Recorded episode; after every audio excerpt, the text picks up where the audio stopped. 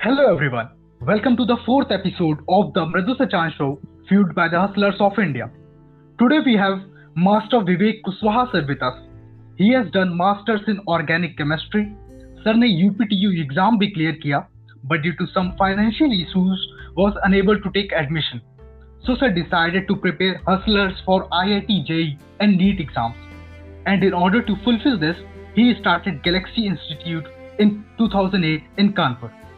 Since then, he has been teaching ISC and CBSE board students और वो बहुत सारे IIT, JEE और NEET students के mentor भी हैं. So welcome sir. Okay. So Mridul, uh, first of all, I am saying that uh, नेक लोगों की शोहरत में हमेशा भलाई ही मिलती है क्योंकि जब हवा भी फूलों से गुजरती है तो वो भी खुशनुमा हो जाती है तो ऐसे ही नेक दिल वाले तुम हो जो इस तरह के प्रोग्राम ऑर्गेनाइज कर रहे हो और लोगों को अवेयर कर रहे हो। So thank you to inviting me on your show my pleasure sir to have you on my show okay so this so this episode is going to be somehow different as I am not going to discuss about life journey but today we will be talking about the current pandemic situation sir हमसे Covid 19 पर अपने views share कर रहे होंगे। Students किस तरह से इस टाइम को बेस्ट यूज़ कर सकते हैं? ओल्ड एज लोग कुछ खुद को कैसे फिट और एक्टिव रख सकते हैं इस टाइम घर में रख रहकर और भी बहुत कुछ। तो सर शुरू करते हैं। मेरा पहला क्वेश्चन था। यस तो sir the the novel coronavirus pandemic has led to the closure of schools for almost one year. ISC और सीबीएसई दोनों बोर्ड्स ने 10th स्टैंडर्ड के एग्ज़ाम्स कैंसिल कर दिए हैं। What is your opinion on it sir क्या boards exam cancel करना सही डिसीज़न है या कोई और दूसरा अल्टरनेटिव भी हो सकता था? So Mridul as per my view this is the good decision of the government because मैं सोचता हूँ कि जो uh, मैं सोचता हूँ कि ये एक अच्छा डिसीज़न है गवर्नमेंट का कि टेंथ स्टैंडर्ड के जो पेपर कैंसिल कर दिए गए। क्योंकि टेंथ स्टैंडर्ड पर बच्चे बहुत छोटे होते हैं और वो इस वायरस के कांटेक्ट में आ- ज़्यादा उनके आने के चांसेस होते हैं। तो और वो इतने ज़्यादा केयरलेस होते हैं उन्हें नहीं पता होता है कि एक्चुअली क्या करना चाहिए ड्यूरिंग दिस पैंडमिक सिचुएशन तो I think this is the good decision of the government but अगर हम बात करें हायर लेवल की या ट्वेल्थ स्टैंडर्ड या हायर एजुकेशन में तो ये अच्छा डिसीज़न नहीं होगा। उनके एग्ज़ाम कुछ टाइम के लिए डिनाई करके हमें आगे उनके एग्ज़ाम तो कराने ही होंगे। क्योंकि most of the competitive exam में ट्वेल्थ स्टैंडर्ड का ही सिलेबस आता है। सो so, हम उन्हें कैंसिल नहीं कर सकते उनके एग्ज़ाम को। इसलिए हमें ऐसा करना चाहिए कि जब कुछ सिचुएशन नॉर्मल होगी ये कंडीशन नॉर्मल आएँगी तो हम लोगों को बोर्ड बोर्ड के अकॉर्डिंग स्कूल्स जो हैं या जो कॉलेजेस हैं उनको पर्टिकुलर गाइडलाइन दे करके कोविड के ऑनलाइन एग्ज़ाम करा लेना चाहिए या मेन स्ट्रीम के जो सब्जेक्ट होते हैं उनके एग्ज़ाम करा लेने चाहिए। अब ये डिपेंड करेगा कि कंडीशन कैसी होगी बट मैं समझता हूँ ट्वेल्थ या हायर एजुकेशन के बोर्ड एग्ज़ाम कैंसिल नहीं होने चाहिए। ऑल राइट सर तो हाँ। सर इंडिया में अब भी काफ़ी लोग हैं जिनको इस डेडली कोरोना वायरस के बारे में पता ही नहीं है। वो नेचुरल है मैन मेड है तो सर इस पर थोड़ी सी लाइट डालिए हमारे लिसनर्स को अवेयर करिए इस कोरोना वायरस के लिए। सो so, मृदुल जहाँ तक मैं जानता हूँ कोरोना वायरस ये कोई नया वायरस नहीं है। ये अच्छा। हमारे अर्थ पे आ, कई हज़ार साल से है। कोरोना एक अच्छा। फैमिली है जो वायरसेस पहले भी थी। इससे पहले भी एक सॉर्स वायरस जो बीमारी डिज़ीज़ फैली हुई थी तो वो भी उसी फैमिली का मेंबर था। ये उसी फैमिली का एक नया वायरस आया है जिसे हम नोवेल बोल रहे हैं। नोवेल मतलब न्यू है। तो और कोरोना मतलब क्रोन लाइक होता है ना इसके क्र- मतलब जो इसका स्ट्रक्चर है वो क्राउन लाइक स्ट्रक्चर है। इस वजह से हम इसे कोरोना बोलते हैं और ये एक फैमिली है जिसमें बहुत सारे वायरसेस हैं। और ये वायरस थोड़ा सा ज़्यादा घातक है हमारे लंग्स को ज़्यादा इफ़ेक्टिव कर रहा है हमारे रेस्पिरेटरी सिस्टम को डिस्ट्रॉय कर रहा है। तो इससे हमें आज अवेयर रहना है। लेकिन साथ ही साथ एक बात और बता दें कि जो वायरसेस होते हैं वो लिविंग और नॉन लिविंग सीरीज़ के बीच की यूनिट होते हैं। मतलब हम हिंदी में कहें तो निर्जीव और सजीव के बीच की कड़ी होते हैं। मतलब ये निर्जीव ही रहेंगे। लेकिन जब ये किसी लिविंग सेल के कांटेक्ट में आएँगे तो ये अपना रेप्लिकेशन करते हैं और अपनी जनरेशन को बढ़ाते हैं। मतलब एक तरह का डीएनए आरएनए टाइप का जेनेटिक मटेरियल रहता है और वो एक प्रोटीन्स के अराउंड पैक्ड रहता है मतलब इनसाइड द प्रोटीन ये पैक रहता है।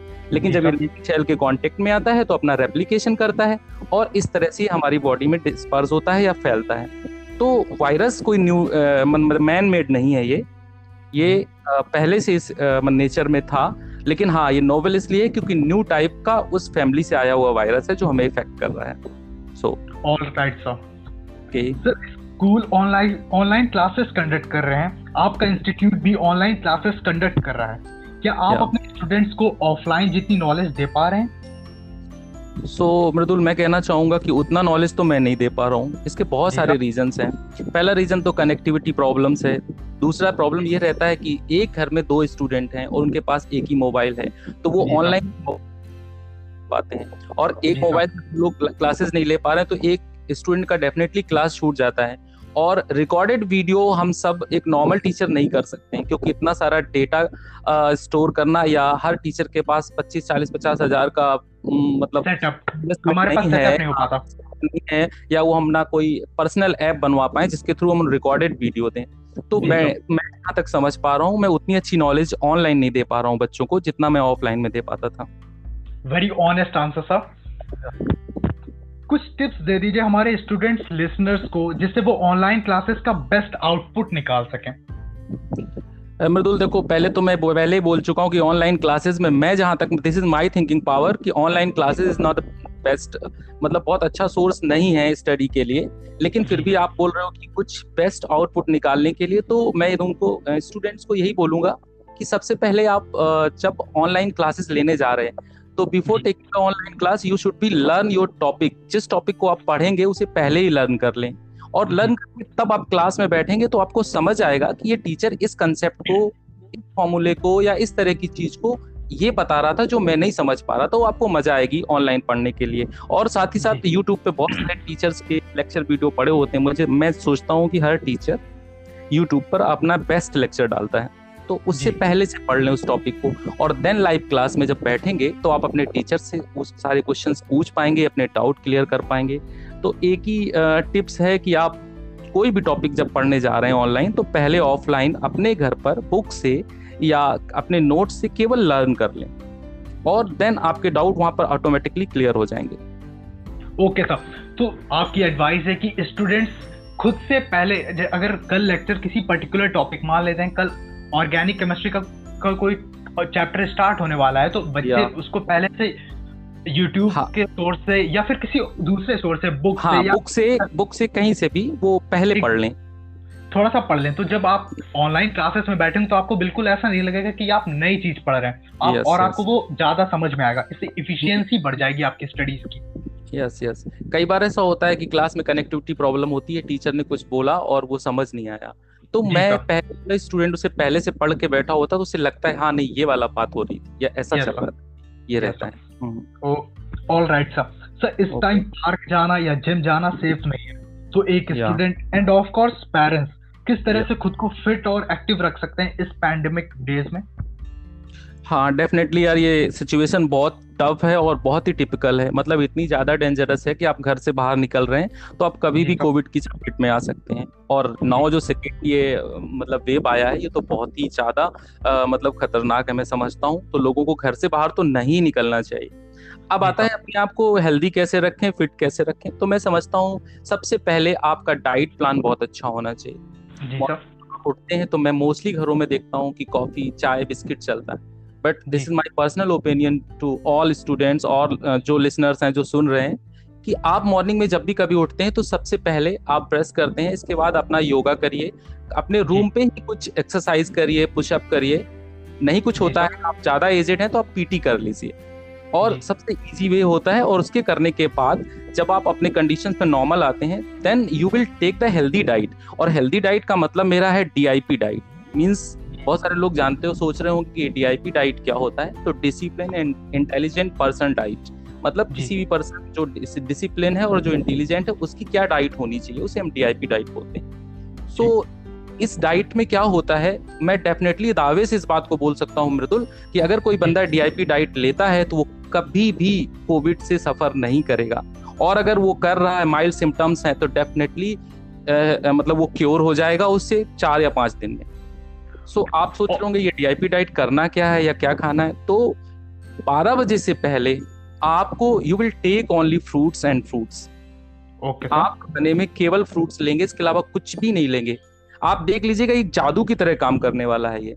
कि जब आप फ्रूट्स लेंगे 12 बजे तक और कितना फ्रूट्स लेना है? आपके बॉडी वेट का 10 मीन्स अगर आप 70 किलो के हैं तो आपको 700 ग्राम फ्रूट्स लेने हैं। अब कुछ लोग सोच रहे होंगे आधा किलो से ज़्यादा एक बार में फ्रूट्स एक बार में नहीं 12 बजे तक। मॉर्निंग से लेके जब से आप उठे हैं एक्सरसाइज के बाद 12 बजे तक you will take only fruits only fruits no any dairy product no any packing materials कोई भी चीज़ आपको नहीं लेनी है आप कभी भी कोविड पॉजिटिव नहीं होंगे। अगर हो भी रहे हैं तो आप क्योर हो जाएँगे डेफिनेटली और 12 बजे के बाद जब आप डिनर या लंच करते हैं तो मैं बताता हूँ कि आपको दो प्लेट्स लेके बैठना है। एक प्लेट में सैलड होगा आपकी बॉडी वेट का फाइव मीन साढ़े तीन सौ ग्राम अगर आप सत्तर किलो के हैं साढ़े तीन सौ ग्राम की प्लेट सैलड से भरी होनी चाहिए। जो भी हो सकता है जो सैलड आपको पसंद हो खीरा है। मूली गाजर है टमाटर है धनिया है कोई भी हरी पत्तेदार सब्ज़ी है जो भी आप खा सकते हैं कोई भी वेजिटेबल आप उस पे ले लीजिए। और सेकेंड प्लेट में आप अपने घर का जो हेल्दी डाइट बनी हुई है जो आपका घर का खाना है वो रख लीजिए। बट आप इस बात को रिमेम्बर रखें कि पहले first plate you will finish then you will see the second plate पहले पहली प्लेट को आप फिनिश करेंगे तब आप दूसरी प्लेट की तरफ़ देखेंगे। मतलब हो सकता है थोड़ा सा ये ऑट लगेगा लेकिन this is my personal experience मैं लास्ट थ्री ईयर से बीपी uh, पेशेंट हो गया था मुझे बहुत प्रॉब्लम्स हो रही थी मुझे डेली मेडिसिन लेनी पड़ती थी। और फिर मैंने अचानक डॉक्टर विश्व राय चौधरी का एक वीडियो लेक्चर देखा और उस पर मैंने इसको फॉलो किया। तो मैं पर्सनल अपना ये एक्सपीरियंस शेयर कर रहा हूँ और आज तक मुझे दो सालों में बीपी की दवा नहीं लेनी पड़ी और मेरा बीपी कंट्रोल्ड है। हाँ लेकिन मैं इसी डाइट को फॉलो करता हूँ। सो so, आपको ये दो डा और जब डिनर या लंच जब भी कर रहे हैं जब पहली प्लेट फिनिश हो जाएगी तब आप अपने घर का खाना खा सकते हैं। बस ये डीआईपी डाइट फॉलो करिए। आप डेफिनेटली हेल्दी रहेंगे और फिट रहेंगे और आपको कोई भी एक्स्ट्रा एक्सरसाइज की रिक्वायरमेंट नहीं होगी। ऑलराइट so, तो तो मैं अपने लिसनर्स को बता दूँ कि मैं सर से मिलता रहता हूँ। सर एक फिटनेस फ्रीक है और अपनी बॉडी को बहुत अच्छे से मेंटेन करके रखा हुआ है। तो मैं श्योरिटी से बोल सकता हूँ कि सर ने जो एडवाइसेस दी हैं, वो आपको हंड्रेड परसेंट फ़ायदा देने वाली हैं। तो आप चाहे तो इनको नोट कर लें एक पेन एक डायरी में या किसी भी पेज में और उसको आप अपने वॉल पर स्टिक कर सकते हैं, जिससे कि आप इसको अच्छे से फॉलो कर पाए। Yes yes, Mridul. और अब मैं आपको भी थोड़ा सा टोक रहा हूँ बीच में कि मृदुल ये डीआईपी डाइट अगर आप फॉलो करेंगे तो आप मैं बोलता हूँ कि आप हमेशा यंग रहेंगे। आप 40 साल तक भी 25 से 30 साल के ही लगने वाले हैं। लेकिन यू शुड फॉलो अब लोग कहेंगे क्या पार्टी में जाएँ क्या कभी जाएँ तो क्या हम कुछ नहीं खा सकते तो अगर आप इस डीआईपी डाइट को कंटिन्यू फॉलो करते हैं मतलब ऑनेस्टली फॉलो करते हैं तो हफ़्ते में एक चीटिंग डाइट कर सकते हैं। मैं तो करता हूँ कि एक चीटिंग डाइट आप इसको कर लीजिए मतलब अगर आप एक हफ़्ते कंटिन्यू इस डाइट को फॉलो कर रहे हैं बट फिर चोरी नहीं होनी चाहिए तो फिर आप फिर खा सकते हैं छोला भटूरा जो भी आपको बर्गर पिज्जा खाना है वन चीटिंग डाइट अलाउड है All right, sir. Surely okay. I am going to follow your advices, sir. Yeah, yeah. All right, sir. Sir corona cases कम होने लगे थे फिर ऐसा क्या हुआ जिससे सेकेंड वेव आई और अब तो situation almost out of control सी हो गई है according to you sir what could be the reason for the second wave of coronavirus? People's carelessness, government system failure, or something else? Mridul good question ये question जब आप पूछ रहे हैं या कोई भी मुझसे पूछता है तो मैं अंदर से बहुत दुखी हो जाता हूँ हृदय मतलब इतना ज़्यादा दुखी हो जाता है कि आज जो बीमारी फैली है सेकेंड वेव वो इतनी ज़्यादा टफ है कि इतने सारे लोग मर रहे हैं और इसे कंट्रोल कर पाना मुझे लग रहा है कि अभी फ़िलहाल तो बस की बात नहीं है और जो आने वाले जैसे कि कल मैंने सुना था कि एक अमेरिकन डॉक्टर हैं बहुत अच्छे डॉक्टर हैं और हमारे आईआईटी हैदराबाद के एक प्रोफेसर हैं। उन्होंने एक बात बोली है कि आने वाले तीन मई से लेके ये पंद्रह मई के बीच का जो टाइम है वो बहुत ज़्यादा खतरनाक होने वाला है। तो मैं सबसे लिसनर जितने भी उनसे बोलना चाहूँगा प्लीज़ कुछ भी हो आप घर से मार मत निकलिए। क्योंकि लाइव आप लिविंग सेल जब वायरस को देंगे तभी वो एक्टिव होगा नहीं तो वो हमेशा इनएक्टिव फॉर्म में रहने वाला है। सो so, इस जगह पर अगर आप क्वेश्चन है आपका कि गवर्नमेंट फेलियर रहा या लोग केयरलेस हो गए या कोई ऐसा कुछ नहीं है। यहाँ पर सबसे देखिए लोग तो हमेशा केयरलेस रहते हैं। हम गवर्नमेंट चूज़ करते हैं तो गवर्नमेंट किस लिए चूज़ करते हैं? वो अंकुश करने के लिए हमको एक सही गाइडलाइन देने के लिए। तो यहाँ पर मैं कहना चाहूँगा personal my opinion that totally government is failed in this situation इस सिचुएशन में पूरी की पूरी गवर्नमेंट फेल हो गई और उसने लाखों लोगों की रैलियाँ की उसने कुंभ किए उसने और ये जो यूपी में या अदर कंट्रीज़ मतलब सॉरी स्टेट में जो ये चुनाव चल रहे हैं इनको उन्होंने इतना ज़्यादा तवज्जो दिया कि ये जो आज भयानक रूप आया इसका मेन कारण यही है कि लाखों की भीड़ इकट्ठा की लोगों ने मास्क नहीं लिया। अरे मेरे गृह मंत्री हम लोगों के प्रधानमंत्री मुख्यमंत्री जो यहाँ के रैली कर रहे थे वो खुद ही मास्क यूज़ नहीं कर रहे थे। अब बताइए गवर्नमेंट फेलियर ही है ये जो इस तरह की पैंडेमिक सिचुएशन आ गई है। और ये सिचुएशन बहुत टफ होने वाली है आगे। अगर हम लोग बहुत ज़्यादा अवेयर नहीं रहे तो। Yes, हमारे लीडर्स ही रैलियाँ कर रहे थे क्राउड इकट्ठा था उनके आसपास। ना तो उन्होंने सोशल डिस्टेंसिंग फॉलो कर रहे थे ना ही वो मास्क लगाए हुए थे। इससे सिंपल सा ये कह सकते हैं कि हमारे यंगस्टर्स हैं वो लीडर से ही इन्फ्लुएंस होते हैं और वो निगेटिव डायरेक्शन में जा रहे हैं। ऑफ़ कोर्स और मैं एक बात और बोलना चाहता हूँ यहाँ पे इंक्लूड करूँगा। कि तो गवर्नमेंट एक साल का हमारे पास टाइम था। सारी मेडिकल साइंस हमें इस बात को ए, मतलब इंगित कर रही थी ये बता रही थी कि आने वाली सेकेंड वेव भी होगी बहुत खतरनाक होगी। एक साल में गवर्नमेंट ने कुछ भी नहीं किया। कोई भी बेड कोई भी कॉलेज सॉरी जो हॉस्पिटल्स थे या ऑक्सीजन प्लांट आज देख रहे हैं कितनी ऑक्सीजन प्लांट ऑक्सीजन क्राइसिस चल रही है। तो इस पर नहीं हुआ। केवल वो पॉलिटिशियन केवल अपनी इलेक्शंस में लगे रहे। और हमारे देश को इस इतनी बड़ी महामारी में झोंक दिया। जी सर आप सोश, आप सोशल मीडिया में काफ़ी एक्टिव हैं। I have seen your post. आपने शॉर्ट वीडियोस के थ्रू लोगों को काफ़ी अवेयर किया है कोरोना वायरस पर। This is this episode is dedicated to awareness about covid 19 we would like to raise the awareness about coronavirus vaccine through our show so sir i yeah. want you to appeal in your flair our to our listeners to get vaccinated as early as possible. Mridul vaccination लेने से पहले मैं अपना personal कुछ opinion बताना चाहूँगा कुछ views दूँगा। वैक्सीन बहुत सारे लोग हैं जो जानते नहीं कि वैक्सीनेशन होता क्या है। एक्चुअली वैक्सीनेशन के बारे में नहीं पता है। नाइन्टी परसेंट लोग ये समझते हैं कि आ, कोई मेडिसिन होती है जो हमारी बॉडी में इंजेक्ट कर दी जाती है और वो वायरस से हमें क्योर करती है। बट ऐसा नहीं है। आपको जान के मतलब वंडर होगा आश्चर्य होगा कि उस वायरस या उस बैक्टीरिया जिसका वो वैक्सीनेशन वैक्सीन बनाई गई है उसका थोड़ा सा पार्ट लेकर डायरेक्ट हमारी बॉडी में इंजेक्ट किया जाता है। तो vaccination is the process in which few part of any virus और bacteria inject in our body directly हमारी बॉडी में डायरेक्ट वायरस का ही कुछ पार्ट इंजेक्ट किया जाता है।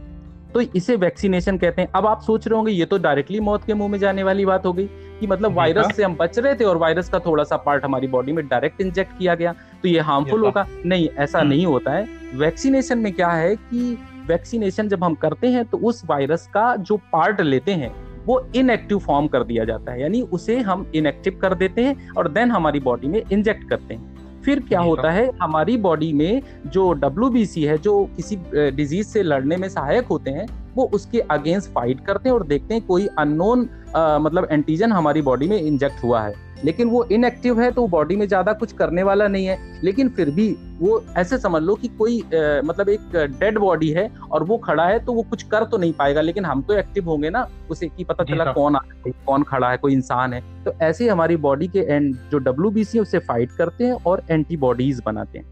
वो एंटीबॉडीज जब एक बार बॉडी में बन जाते हैं तो हम उस बीमारी से लड़ने में कैपेबल हो जाते हैं। And you should remember this think that कि वो जो वायरस जब गया बॉडी में तो एंटीबॉडीज ने उसे तो डिस्ट्रॉय किया ही।